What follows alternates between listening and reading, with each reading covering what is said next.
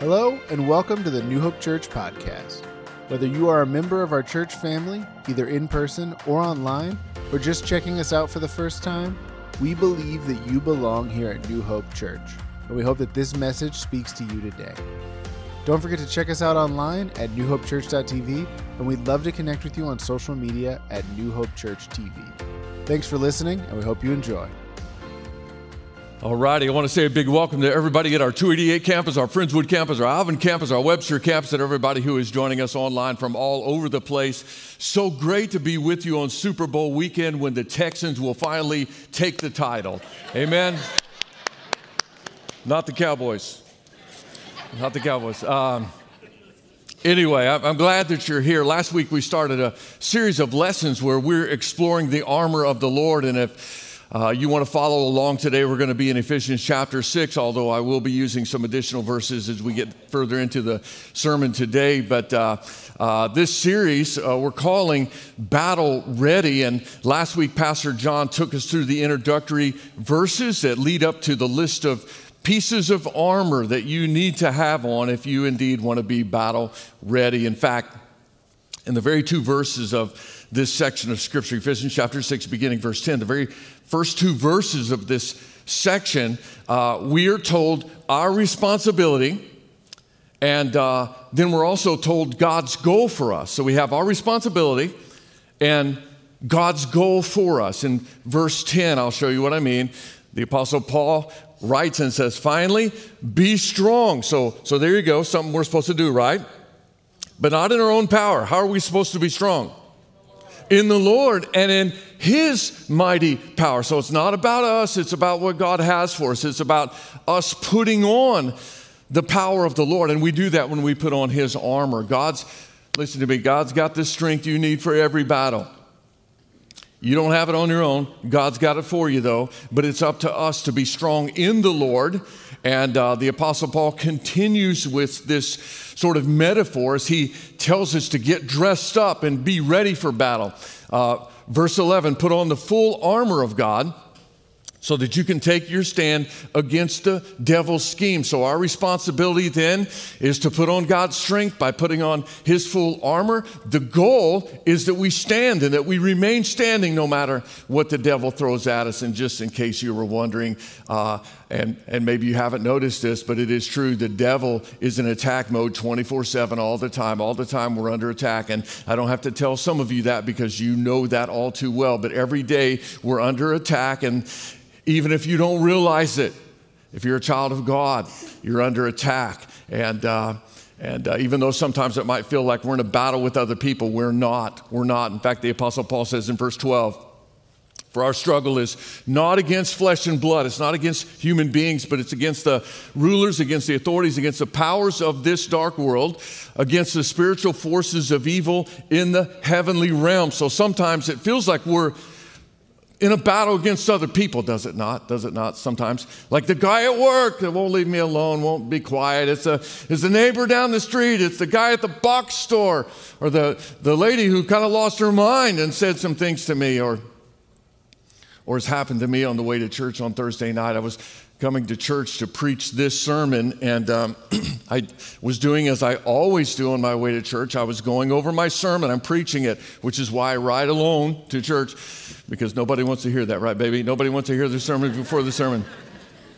So I'm I'm driving to church, and, and uh, I'm preaching. I get to this part right here, and I'm saying, uh, for our battle is not against flesh and blood. And as I'm saying these things, a, a big rock truck is coming down the road, and it comes over onto my side of the, the road, like halfway over. And uh, I I quit preaching, and I turned and kind of went off of the road so, so that my tires were uh, in the grass along the side of the road and went around him. And as I did, I went, whoa, fella. And I, I looked at him, and, and uh, there may be some who would say, well, that was the devil trying to kill you so you couldn't preach this sermon. But I looked, and it wasn't the devil. It wasn't. And it, It was a guy who wasn't paying attention, okay? And and sometimes we think, well, this, this person, they're like the devil is after me. Well, the devil is interested in how you respond to the person. See, it's not the person. We're not in a battle against the person.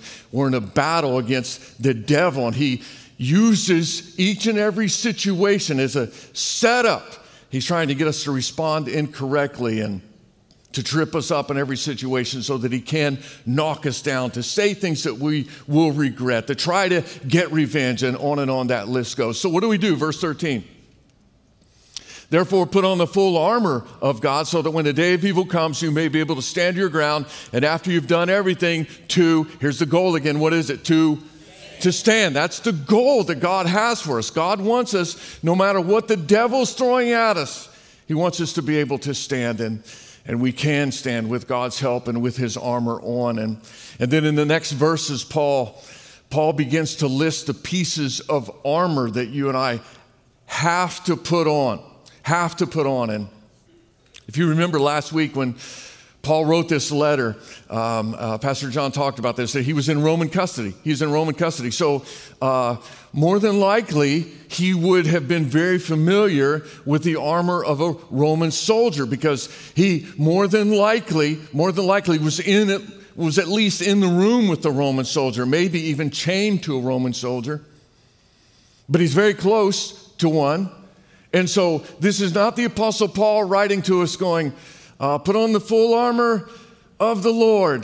Uh, once upon a time, I saw a Roman soldier and I was taken back by the pieces of his armor. No, this is real time, real time. He can see this as he writes. And by the way, I have included on the digital listening guide today a, an article that explains the close proximity that a prisoner would have had, Paul specifically, with a Roman soldier at that time. There's also a discussion guide for you and your family, or you and your life group. If you want to uh, gain access to that today, you can text that number right there. But um, I want you to picture the scene. The Apostle Paul's in chains. He's got some ink. He's got some, uh, some sort of writing instrument. And under the influence of the Holy Spirit, he writes about the different pieces of armor while looking at a Roman soldier, which is why, which is why, in case you were wondering, we have a mannequin in the lobby at each one of our campuses, a, a mannequin, which I will begrudgingly admit today, Uh, is kind of feminine. He's kind of feminine. But um, just to be real honest, they don't have uh, uh, dad bod sorts of mannequins. They may, but we could not find a dad, although that's probably not as impressive as I'm thinking right now in my mind. But uh, so so we went with what we could get.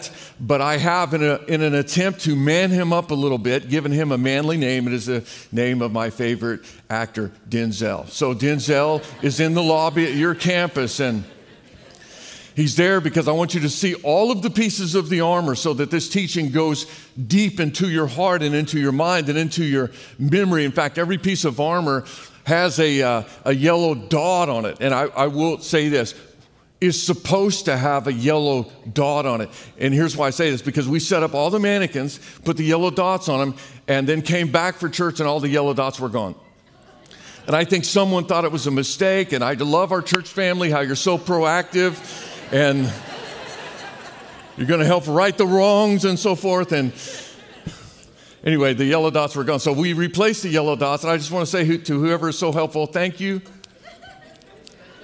But leave them up this time, okay? Leave them up this time. And um, and so that's where you can see the, the different pieces. And here you look here, and, and this is the helmet, obviously. And, and here's what I want. I, I don't want you to go and visit Denzel and like take your kids and go, see that dot? That's a It's a helmet, kids. They know that. They know that. What is it biblically from Ephesians chapter six? It's the helmet of salvation.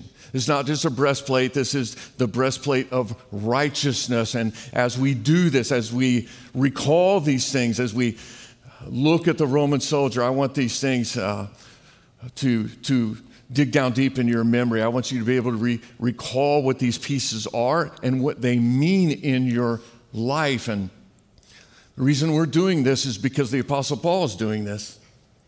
And not that you're Paul, but I want you to have this kind of visual aid in your life for this series, because every day when you get up and you put your literal clothes on, I want you to be able to put your spiritual armor on as well and do a checklist so that you can be battle ready, hence Denzel in the lobby. Um, now, here's what Paul instructs us to do. Uh, uh, put on the full armor of the Lord so we can stand our ground. The goal is to stand, and then he gets specific with what the armor is. He says in verse thirteen, stand firm then with thee, say it with me, the belt of truth buckled around your waist. So Paul begins, in my humble opinion, with a piece of armor that doesn't even seem like a piece of armor.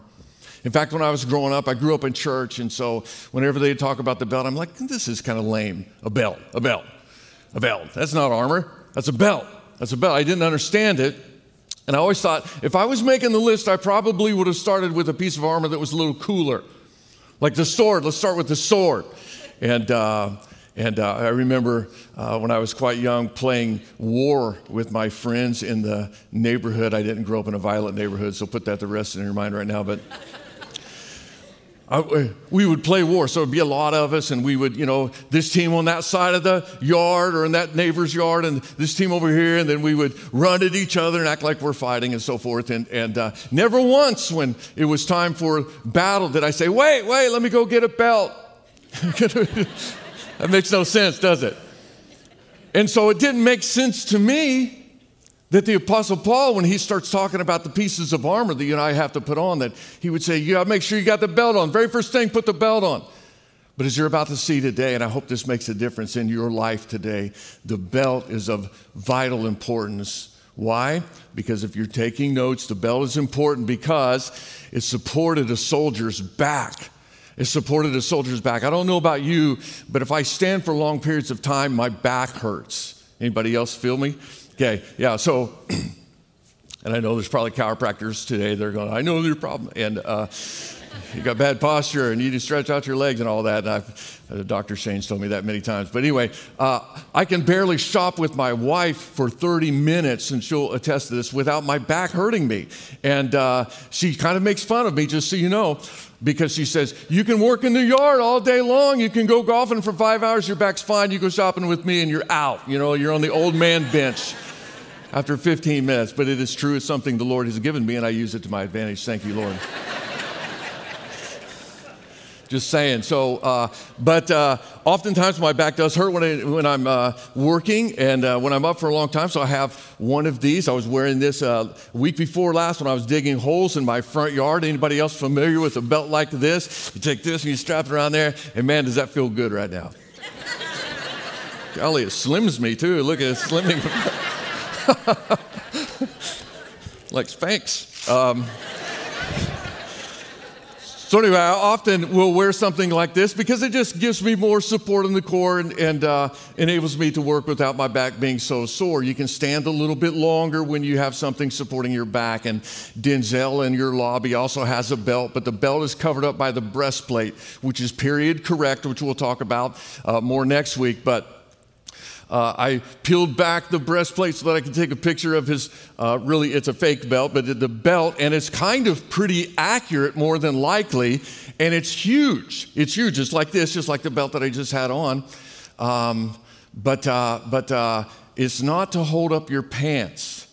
That's not why they wore it. In fact, if you notice our guy, he's, Denzel's not wearing pants um, because they did not wear pants back in the day. Uh, they wore tunics, which is a one-piece A piece of clothing that went from your shoulders down to about your knees, common as jeans, uh, more common than jeans back in the day. So they didn't need to wear a big old belt. You don't need that big belt to keep your tunic up. No, you don't need that. Uh, so why did they wear a belt? Because the belt supported the soldier's back, which is why a belt was less like this when we think of belts. And this is what I always thought of when I was thinking of a soldier's belt. And that's why it threw me off. The soldier's belt was less, less like this and more like this, which I just want to apologize for using my own picture from the gym, but it's all I had, so I just went with it. But uh, it's a massive belt to support your core. You think about standing on your feet on duty for ten or twelve or sixteen hours. Standing guard, this enabled them to do it. And, uh, and you can see why now Paul started the text with, put on the belt of truth, put on the belt of truth, because it supported the soldier's back so that he could stand. That's the goal. And then something else that the belt did for soldiers is it carried the weight of the armor. It carried the weight of the armor. If somebody handed me a fifty-pound weight in the middle of nowhere and said, walk with this for ten miles, I'm going to confess that it would be very difficult for me. Uh, my spaghetti arms wouldn't be able to take it. My back would be history. Um, I would get it done, but it would probably involve Uber, but uh, Just being honest, but there's an easier way to carry heavy items than with your arms. And uh, that is by carrying those items um, with the strongest and largest muscles in your body. And uh, strongest, people argue that your jaw would be the strongest, but I'm going to say the largest and strongest muscles in your body, which are below your belt, and specifically your legs, very specifically your butt and your thighs, largest and strongest bones in your entire, or muscles in your entire body. And uh, I can remember once I went uh, hiking in Colorado, and, and uh, each one of us in our group was required to carry at least fifty pounds. At least fifty pounds on our backpack, and that we it did this by weighing all of our backpacks and trading things around. And uh, uh, the backpack looks a lot like this, hiking backpacks, and there's just a little stand on here with some straps, so you can strap all kinds of things behind here: the tent, your sleeping gear, um, food, the stuff you're going to cook with, on and on. The list goes of things that you're going to want on the back here, but then the shoulder straps go around your shoulders and the big old belt goes around your waist. And I will confess to you today that it worked. It worked. Um, we hiked for ten miles to the base camp for Mount Huron in Colorado. And um, if you look at the trail map, and you can Google it to check me, it says toward the end of the uh, hike, it is strenuous. And I, again, will confess today that that is true as well. It was strenuous. Base camp was at about ten thousand feet right over here in these trees, and uh, Mount Haran up here. And so we hiked in from way over this direction and up, up, up, up, gaining altitude as we went. And uh, as we gained altitude, uh, the air got lighter and my pack got heavier, but we all made it. And um, if you've ever done anything like this, then you know exactly how it works. Uh, the way a backpack works is it transfers all of the weight uh, uh, of what's on your back to your hips, where the belt is tied very tightly. It just sits on top of your hips. The shoulder straps don't pull down on your shoulders. The shoulder straps are there just to keep your pack from falling backwards. So the weight is not on your upper body. The weight is on your lower body, on your legs, uh, made possible by the belt. And I would argue that if you did not have a belt on your backpack, you wouldn't make it, or you would make it for very long. And and the, here again is why I believe that the Apostle Paul starts with the belt when he's telling us to put on the full armor of the Lord, because, because the belt not only supported the uh, soldier's back and gave them support in their core, it also carried the weight of the armor. You're going to see this in the coming weeks as we go through this text, that all the pieces of the armor, with the exception of the shoes, could be attached to the belt and carried for long distances. The breastplate specifically, which we'll talk about next week's, uh, so I'm not going to talk about it much, but they say that it more than likely weighed about seventy pounds, front and back. They weighed seventy pounds. But it did not ride on the shoulders of the soldiers, as, as would be our guess probably. It, the weight of it rode on the belt, which shows you that without the belt, these guys would not have been able to stand long for a long time. And remember, that's the goal, that we remain standing even after the devil has thrown everything that he can at us. And again, now you see why it makes perfect sense that the Apostle Paul starts with something that I once upon a time saw as of little importance. Now, obviously, the belt is a metaphor. It's a metaphor. Uh, the Apostle Paul, through the inspiration of the Holy Spirit, is not saying, if you're a Christian, you must wear a belt. That's not what he's saying. The, the belt is a metaphor for something, and that something is what? We already read it. It's what? Truth. So God is asking us to put on truth, to wrap truth around us, because without truth, we're not battle ready. Now, if you're taking notes, how does the belt of truth get us battle ready? First of all, it stabilizes our life. It stabilizes our life. Truth is the core stabilizing piece of armor that we must, we must strap on.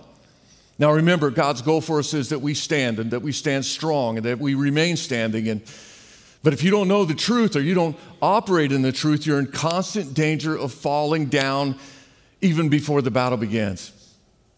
Last week, Pastor John reminded us that our enemy, the devil, twists the truth and he lies to us. And let's just do a little pop quiz here midway through the sermon. How, how, what percentage of time does the devil lie to us? What percentage? one hundred percent, all the time, twenty-four seven, the devil's lying, lying, lying. Every single day we're greeted with lies, we're bombarded with lies. In fact, in John chapter eight, verse forty-four, Jesus says this about the devil. He was a murderer from the beginning, not holding to the truth, for there's no truth in him. When he lies, he speaks his native language. Jesus is kind of making a funny here, but really making a point. When his lips are moving, he's lying, because that's all he does, is he lies, for he's the father of lies. So uh, here's the deal. His scheme is this. He's just going to lie and lie and lie. All the lies in the world, all the lies that we see right now originate with him. He's lying, he's lying, and lying some more so that you and I will start to loosen and to take off the belt of truth. And when we do that, we won't be able to stand. We're not going to make it through the battle. Now, I know that you know this. I know, and, uh, but I'm going to say it anyway, because just because the lies are getting louder. The lies are getting louder in our world today. And uh, part of that is because all of culture is joining together to repeat the lies. And uh, all of the social media platforms, they ban what they don't, you know, want, and uh, their truth truth committees and so forth throw out uh, oftentimes the truth in favor of the narrative that's out there. So the, all the media platforms, all the social media platforms, every commercial, uh, every program on T V, and a lot of our music, everywhere we look, repeating the lies over and over again, designed to get us to loosen up the belt of truth so that we'll be unable to stand. Now, I could have, I could, we could just start right here, and I could give you hundreds of examples to reinforce what I'm saying right now. I'm just going to give you one today. Just one, okay? Two weeks ago, Apple introduced this emoji. It's called the pregnant man emoji.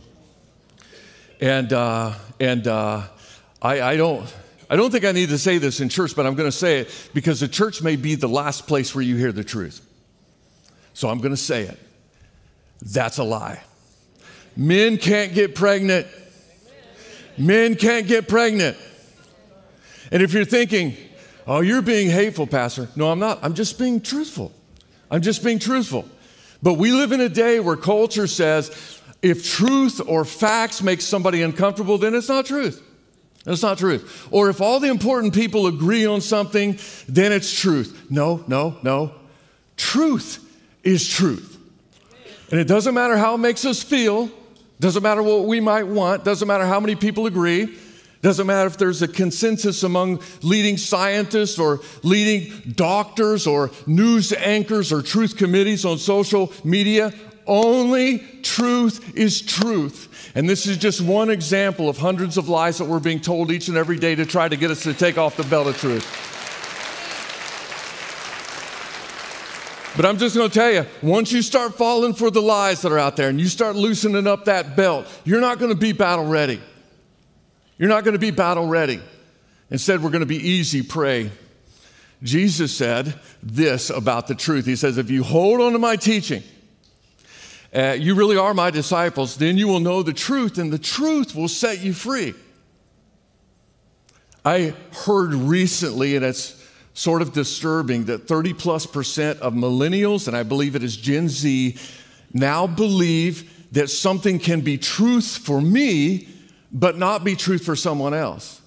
In other words, truth is relative. relative. And uh, again, I'll just say it, that's not true. That's not true. Truth is truth. Truth is truth. And I'm concerned about our society, but listen, I am so encouraged by the student ministry of our church. I don't know if you know this, but our student ministry is taking six hundred forty-one teenagers to camp in a couple weeks. six hundred forty-one kids. And it's kind of an odd number, six hundred forty-one. Why six hundred forty-one? Because the camp won't fit any more people, and we have kids on the waiting list. And I'm so thrilled that they're going to go there and they're going to get the truth. Praise God for that. And Lord, please continue, continue to use our church family to raise the next generation so that they know the truth. And truth is truth for everyone. Truth is truth for everyone. And You take the laws of nature, for instance. Um, they're true for everybody, like the law of gravity. That is true for everybody. It doesn't matter what somebody feels. I feel like that's not fair because I'm heavier than everybody else, and so I don't think that's fair. I, I'm not going to abide by that. I'm not going to believe that. I do not believe in gravity. I, I don't believe in it. Well, they can say that all day long, but it doesn't change the fact that it's true. If they were to go to the top of a building and start to step off, everybody watching would know what's going to happen next. It does not matter what you believe about the truth. Truth is truth. And just like there are laws of nature, there are also spiritual laws that we cannot ignore. And uh, here, I'll give you one right now. It's in the next point, actually. Everything in your life is connected to what you believe. Everything in your life is connected to what you believe. Every attitude, every thought, every decision, every uh, word that comes out of your mouth, it's all connected to what you believe. And just like the soldier's belt would carry the weight of their armor, everything in your life rests on what you believe. Therefore, if you start to take off the belt of truth and believe the lies, you are unstable at your core and you will not stand because of the weight of everything around you.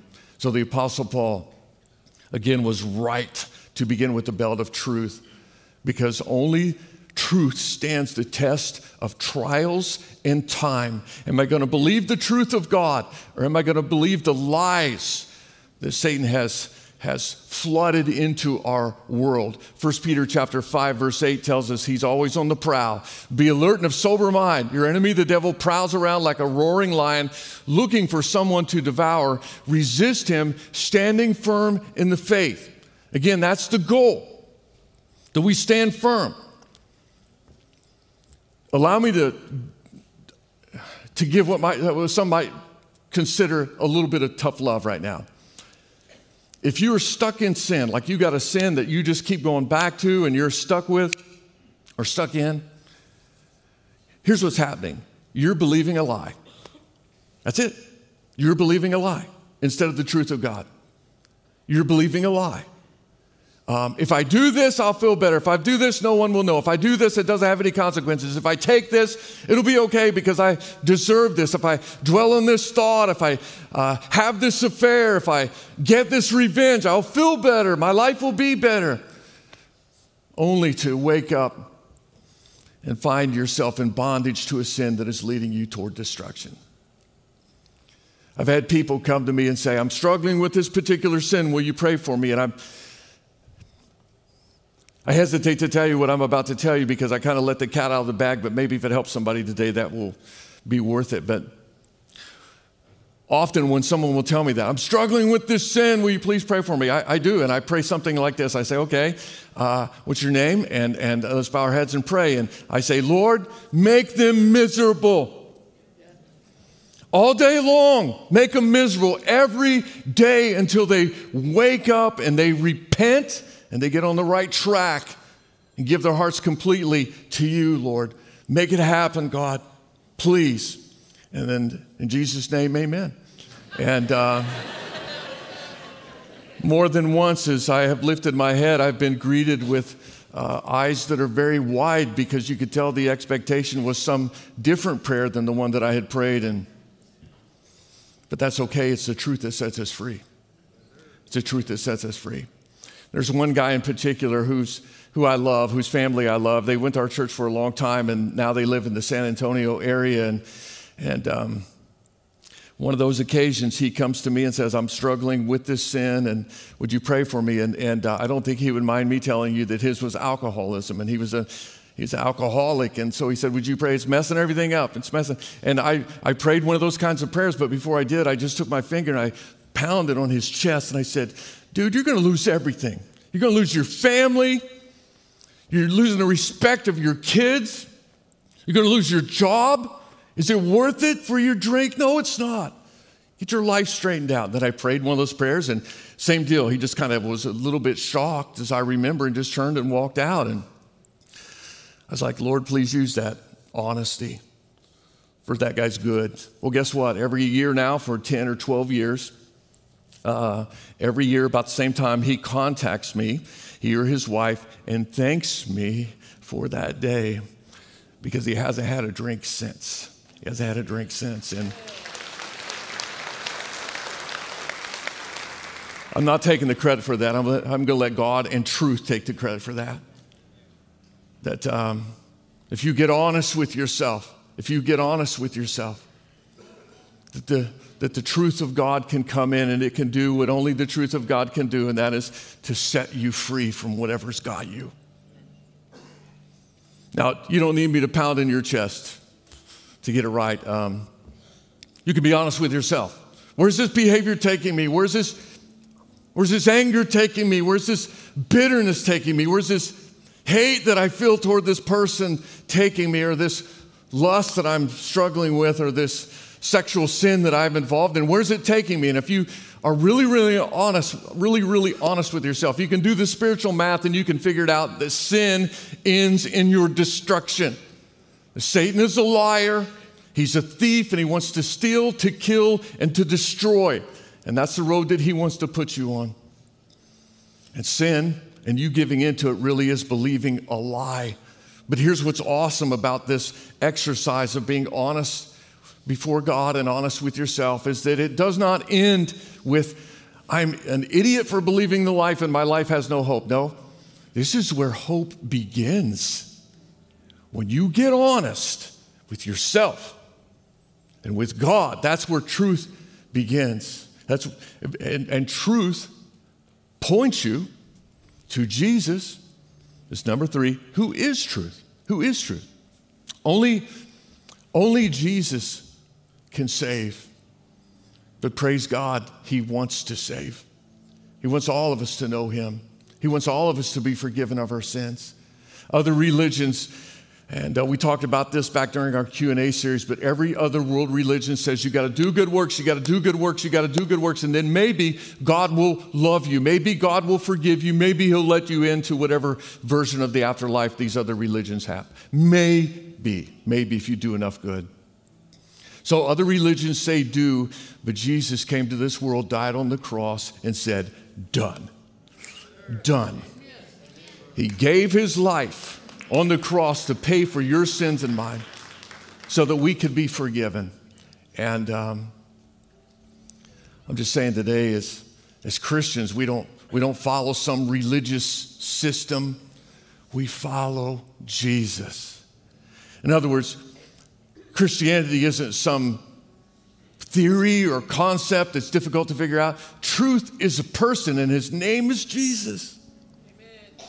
And he said it this way about himself. He said in John chapter fourteen, I am the way and the what? Truth and the life. No one comes to the Father except through me. So while the lies of the devil try to get us to abandon the truth of God, and while other religions try to go around that truth and get us to try to reach up to God, Christianity shows us the love of God in that God would reach down to us by sending his only begotten Son to be our Savior. And somebody in church today just needs to say, I am done with the lies. I'm done. I'm done with the lies. And from now on, I'm going to follow Jesus. And if that's you and you're making that decision today, I'm just going to tell you something about that decision. You will never, ever, ever regret it. Somebody say amen if you believe that. You'll never regret it. For all of history, you'll never regret that decision. And some of us, maybe, who already know Jesus, maybe we've gotten a little lazy when it comes to the truth, and we've started to loosen up that belt of truth. And maybe for us, we need to once again make a commitment to strap on and tighten up the belt of truth so that we can be battle ready. I want you to take your communion cup out with me right now. All of our campuses and those who are joining us online. And uh, you can see the bread there on one side of the cup. If you can just peel back that uh, cover there and take out the piece of bread, and then just hold it for just a moment. Um, the bread represents Jesus' body broken for us. The juice represents his blood. Jesus says, whenever you eat of the bread and drink of this cup, do so in remembrance of me. So we're remembering what he did for us today and his sacrifice for us, for our salvation. And uh, we also have this teaching from Scripture that before we eat of the bread and drink of the cup, we're supposed to take a few moments and examine ourselves. And so at all of our campuses, we're just going to take just a few moments here for you to spend some alone time with God. And um, and during this time, if you have not accepted the sacrifice that Jesus made for you on the cross of Calvary, do it. Invite Jesus in. Invite him to be your Lord and Savior. And if you've already done that, then during this few moments of silence, get right with God. If there's something in your life, if you're, if you've started to loosen the belt of truth, if there's something that you need to confess to God, something that you need to repent of, do so now. Now's the time. And let's get right with God before we take the communion emblems together. Would you bow with me, please? You are already prepared for communion. If you haven't had a chance, I'm going to encourage you to do so now. Go ahead and grab those crackers and juice or uh, whatever you've got, bread and water, whatever you've got.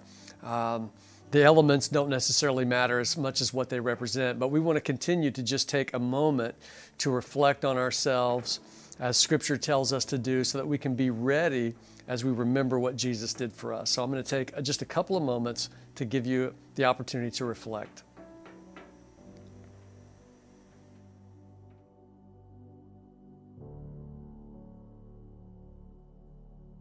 Bread represents Jesus' broken body. The juice represents his spilt blood. He did all the hard work so that you and I could have a right relationship with God, so that we could be forgiven. And so we're going to celebrate that right now by taking communion together. So if you would, go ahead and eat the bread at this moment.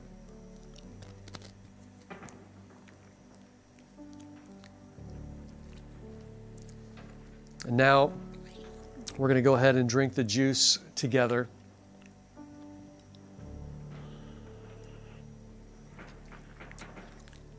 Once again, if you haven't had the opportunity to make Jesus your Lord and Savior and friend, we want to help you to do that.